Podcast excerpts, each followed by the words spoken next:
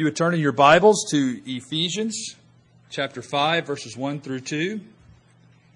And when you get there, if you would stand and we will read God's Word and show honor to it.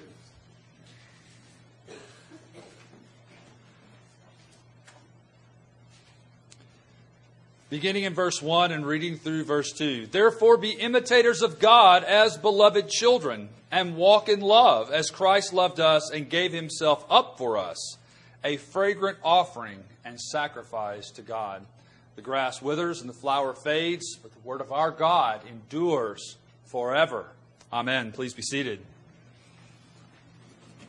You know, I've been asking myself this question for a long time, and I want to ask it to you this morning and hopefully help us to begin to look at these passages and figure out what Paul is saying to us and really calling us to think about in light of the gospel. What does the gospel do in people? And so here's the question I want to ask you What does normal Christianity look like? What does that look like? Now, I'm asking you this question because I think it's a relevant question and it's a valuable question. Too often, we can get into a mode or a mindset which defines reality by our own experience or by our own understanding. And we are right when we question that and say, don't allow your experiences to drive you. But I also want to say this normal Christianity does not look like people who are bent out of shape. Normal Christianity is not people who hide their sin. Normal Christianity is not people walking around saying, Is there anybody that just wants to sit down and have a conversation or a meal together and allow the Lord to talk in our midst as we talk about His Word, as we see what's going on? I don't want to necessarily say this about, about myself, but I will say this to you. I experienced the other day a brief taste of what normal Christianity looks like. I went over and had lunch with Fred and Vonnie Hoogworth. And what was supposed to be probably an hour and a half or two hours of, of lunch and enjoyment turned into five and a half hours of really just great conversation, laughter, opening of God's Word, talking about God's faithfulness in our lives. Obviously, a lot longer in their lives than in mine. They are, they're got a few years on me. But there's a sense in which that's normal Christianity. And sometimes what we get in our heads is we think that, well, that's something you, that's a goal to strive for. And what I want to say is, no, that's a reality that should be taking place in God's people's lives. It should be normative, it's normal. That's what Christians do. They care about one another and they talk with one another and they spend time with one another. And let me give you a few other examples of things they do. What normal Christianity looks like is people for whom sacrifice is not an extraordinary thing, it's a normal thing. You need me to help you? Oh, sure, brother. And we really mean brother. We really mean sister. When we look at the older people in our congregation and they might need our help, we think mother father. Doesn't Scripture tell us? Younger men, treat the older men in the congregation like you would a father. Treat the older women like you would a mother. Care for them. And if we think about that, older people, don't exasperate your spiritual children. You see? Be an encouragement to them. Be a uplifting and building don't make them think, oh, getting old is horrible. But give them something to look forward to and say, even when your bodies are deteriorating, God is still good. He's still faithful. He's still helping us stay on the narrow way. He's still delighting us to grow and know Him. That's normal Christianity. That's not extraordinary. Here's another example. It looks like people who are able to repent openly and freely. Husbands to their wives, wives to their husbands, children to their parents, and parents to their children. That's normal Christianity. That's not something amazing. It's normal. It's what Christians do. I sometimes get mad about things that really, quite frankly, didn't warrant me being mad. Maybe I'm tired. Maybe there's a thousand things that are going on. I'm sure that doesn't happen to anybody else in this congregation but me. I'm sure I'm alone in that. And sometimes I have raised my voice or said things in a way that was not helpful to my children. What should I do? Well, we've got to keep a very firm and authoritarian view towards our children. We don't want them thinking that they can just do anything they want. No. We go to our children and we say, that was wrong. And I'm deeply sorry. Children should not be afraid to repent to their parents. They should come and find that this is a place where the gospel is given, that encouragement and wisdom are found. It should not shock us when a husband comes and confesses to his wife that he's struggling in an area of sin, which is repulsive. Or a wife comes and equally confesses that she's struggling in an area of sin, which is repulsive. It should not be shocking to see people in our midst confessing sin one to another, which is told for us to do by James and others. Confess your sins one to another. How do people do that?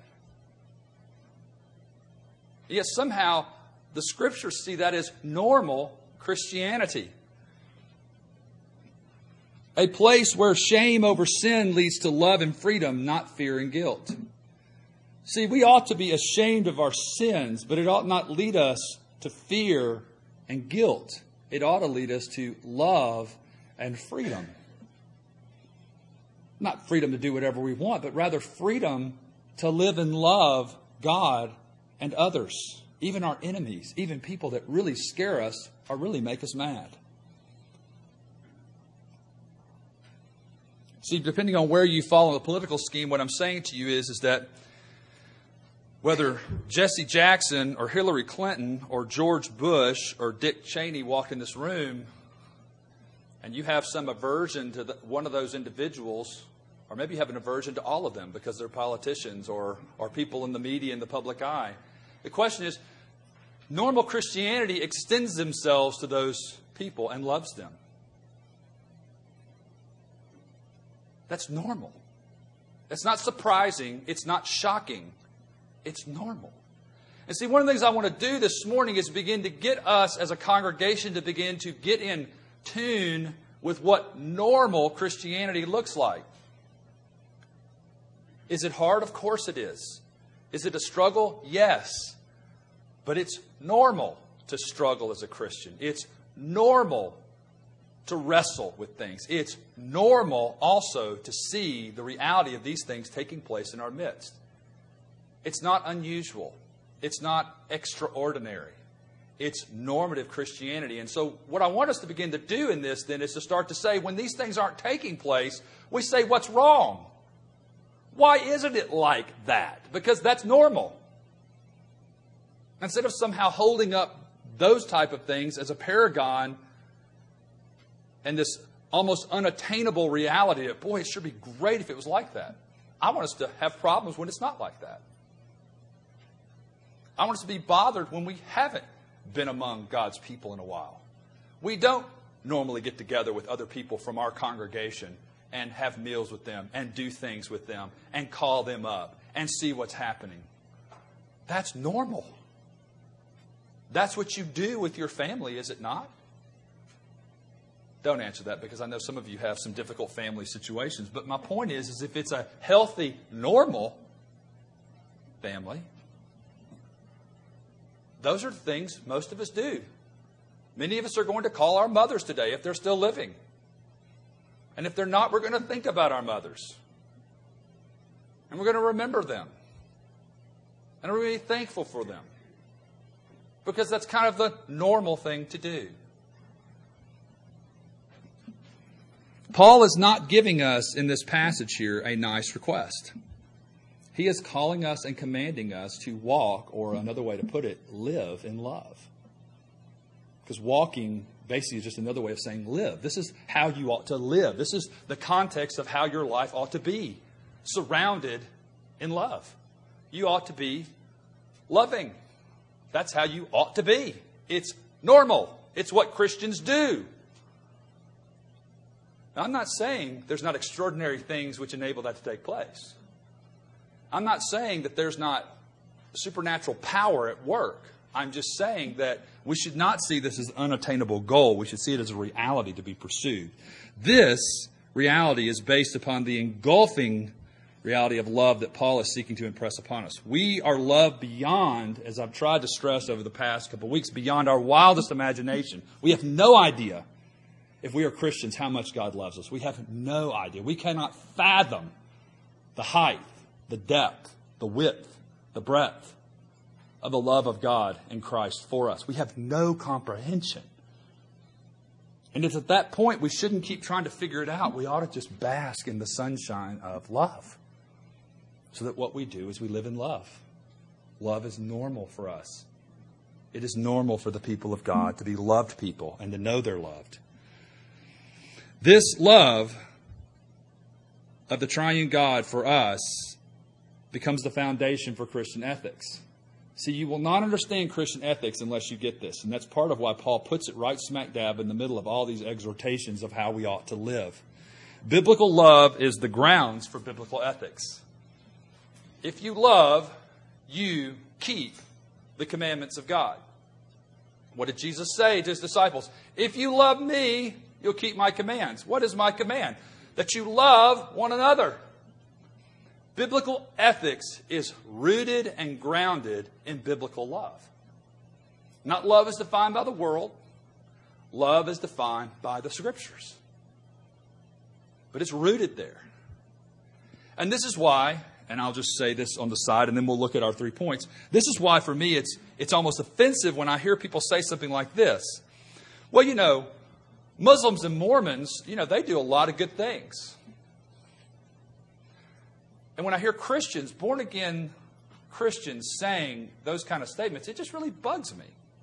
And I'll tell you why.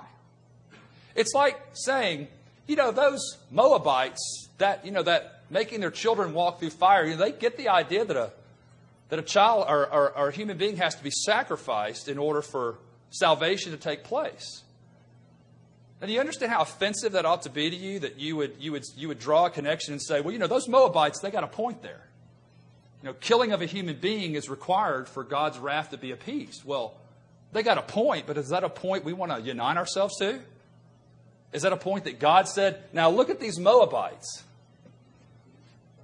And so I wanted you to start to think about the fact that why we do what we do is just, if not more important than what we do. It is terribly important that we understand the motivation for biblical ethics is the love of God for us as demonstrated in Christ. And that's what this passage is laying out for us this morning. And that's what I want you to see. And I want you to start to think this is normal. This is how normal Christians operate. And this is how we should be seeking to operate. The first thing I want us to look at then is the cost of love. I know some of you need to put some, need to rub out some of the gold on your Bibles back in this section of, of, of the scripture. So I'm going to have you turn back to Numbers, chapter 28 and 29. I know this is frequently where many of you turn to for encouragement and solace. And I'm saying that kind of tongue in cheek because what my hope is after we read a little bit of, of Numbers you might go, you know what? I'm, I'm going to go spend some time in Numbers because Numbers actually, in light of what the New Testament is saying, is incredibly comforting. Or at least gives me an insight into how great my God is. Now, here's the thing I want you to look at what Paul has said there. Let me just read to you. And walk in love as Christ loved us and gave himself up for us, a fragrant offering and sacrifice to God. The first thing I want us to look at is the cost of love. What does biblical love cost? I want you to get an idea of what that looks like. I'm going to begin reading here in verse 1 of chapter 28 of Numbers.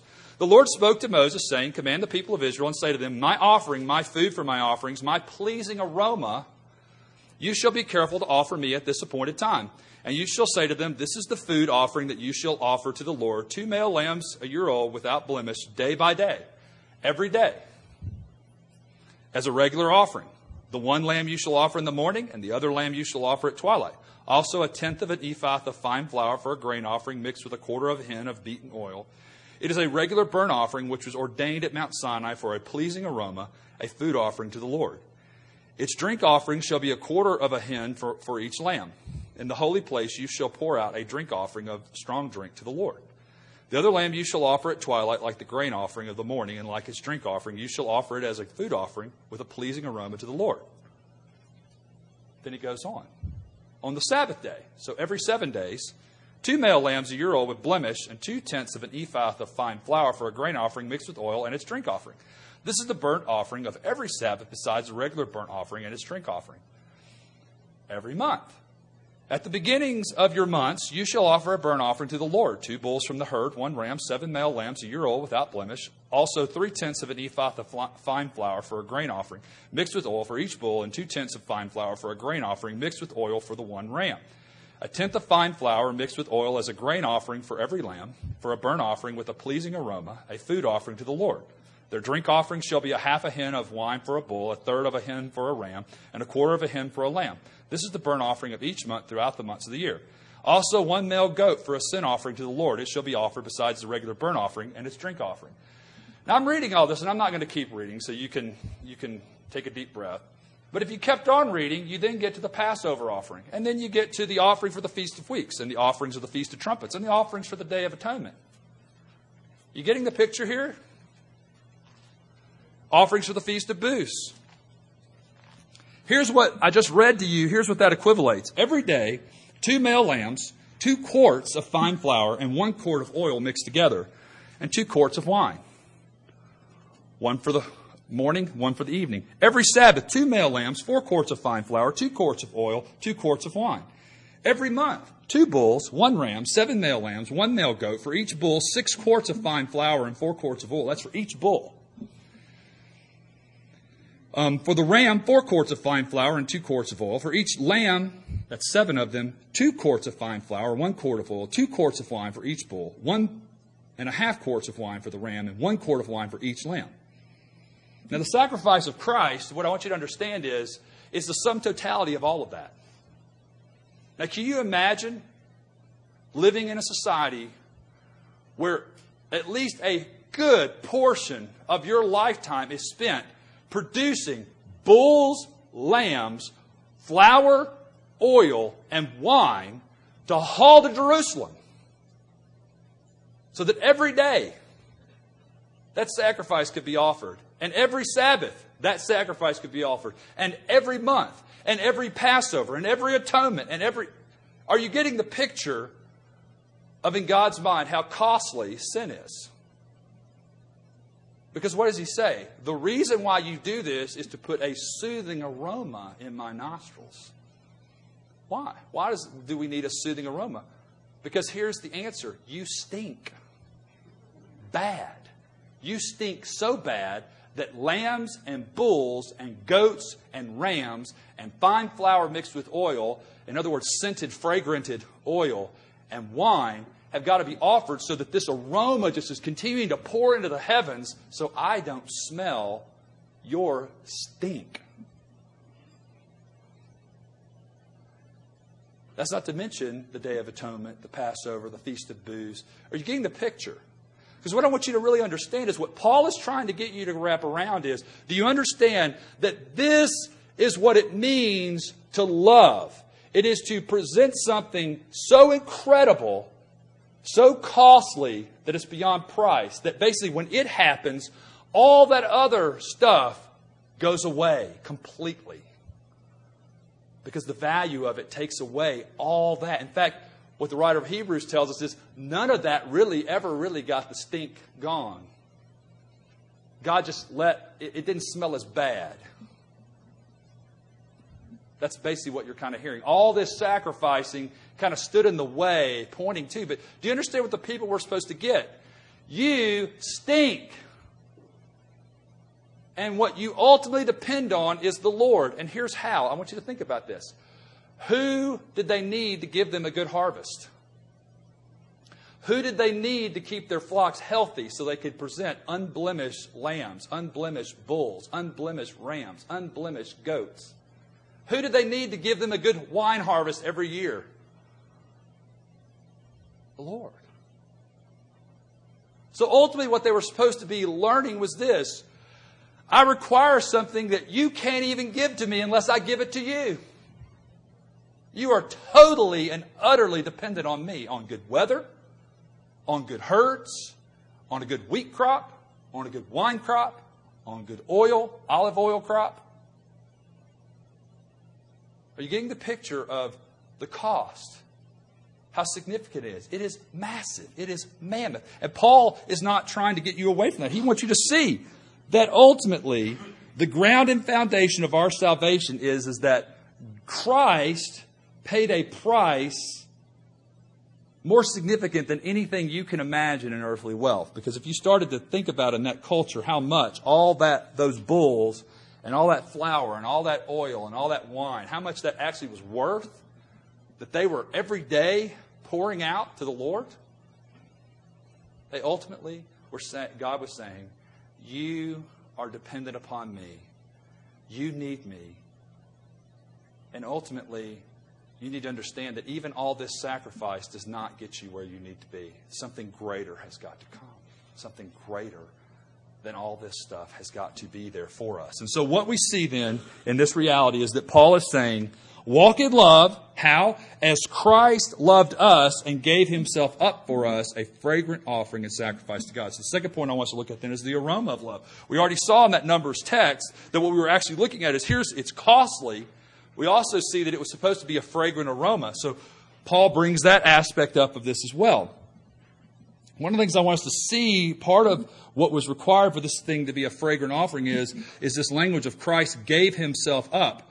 Christ willingly goes to the cross. Christ, as an unblemished person, willingly goes and lays down his life for people who do not deserve it.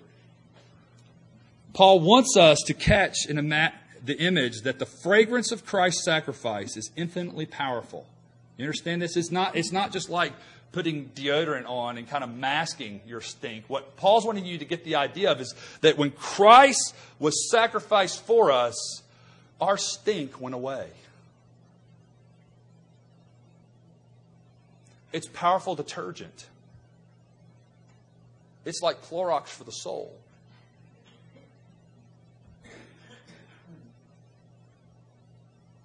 The blood of Christ, sacrifice, washes us clean. What the blood of bulls and goats could not accomplish, the blood of Christ does. The second thing I want you to see that Paul is wanting us to see is this that it is immeasurably loving. Because what is it? Christ loved us. When Christ did this, this love was poured out for us unmeasurably. He is loving us, and that aroma, his sacrificial love, goes up. And the third thing is, is that the cost was priceless. So the value of something is determined by, by the idea of what could you pay for it? Well, what could you pay for this? Absolutely nothing. You could never earn enough. You could never do enough. There is no way we could ever even come close to the cost that Christ has given for us, his very own life.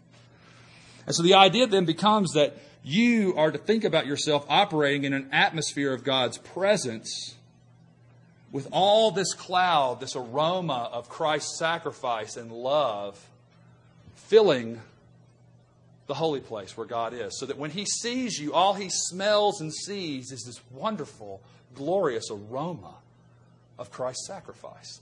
That's what Paul's saying here. He's saying, walk in love. Why? Because the price has been paid and the aroma of God's requirement of an aroma that was soothing and satisfying is there continuously, eternally, forever. It's never going away. Now, for some of you, you'll think what I'm about to say is dangerous, but it's not dangerous. It's the gospel. Here it is. You can't sin enough as a Christian to make yourself stink. That's what the gospel is saying. That's what it says. Your sin, no matter how great it is, no matter how much it is, is not enough to create a stink in heaven because of what Christ has done. I'm not saying what you ought to do in light of that truth. I'm just saying that's the truth. The truth is, is that you cannot stink up heaven. As a Christian, you don't have that kind of power. See, part of what I'm trying to say is have enough humility to recognize that Christ's sacrifice is greater than all your sin. You need to get that in your head. And if you do, then you begin to understand how Paul can command you to walk in love. Because, see, if you really understand that, the price has been paid, debt paid, and no matter what happens in life, when I screw up, when I foul up, when I slip up, I can't make God go, boy, you're smelly. Because Christ's sacrifice, that aroma, continues to go into the heavens for me. So, what does that make me? It makes me a person that has courage, it makes me a person that has trust. It makes me a person not going, well, what's God thinking about me this morning? You know, I really blew it yesterday. It makes you a person that gets up with boldness and says, Today is the day that God has given for me. This is the day that the Lord has made. Let us rejoice and be glad in it. Not because I've been perfect yesterday, not because I'm going to be perfect today, but because I'm going to live in light of what Christ has done for me, in the love that God has for me in Christ, and the love that Christ has for me, and the love that the Holy Spirit brings to me. And that brings us to our third point the sacrifice of love. Paul tells us in Romans 5 that the Holy Spirit, when he was poured out into us, was a demonstration of God's love. He brings God's love into us. The reality of that love comes into us. So, what does that mean? That means that when I start to think, how can we live like this? How can this be normal? Isn't this bigger than us? The answer should be yes, it is bigger than us, but it's not impossible for this to be normative for us. Why? Because these things are impossible for men, but they're not impossible for God. Nothing is impossible for God. And the reality is, is that if the love of Christ has been poured out into our hearts, what does that mean we love out of? Our own strength? Our own power? Our own love? No. We love out of the love that's being poured into our lives that Christ has pouring into us, that the Spirit is flowing out of us. The fruit of the Spirit is not something you try to get, it's something the Spirit gives and presses out as the grace of Christ is pressed in. Does that make sense what I'm saying? The more Christ's grace is pressed into us, the more what flows out of us is the fruit of the Spirit. Because the fruit is pouring the love of God into us and pressing out the reality of God's goodness in us. So we ought not be afraid.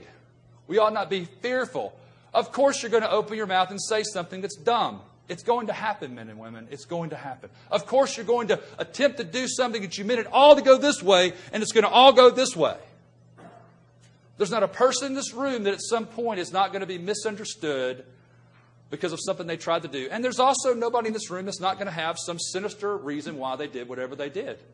Trust me, none of you are that good, and none of you are that bad.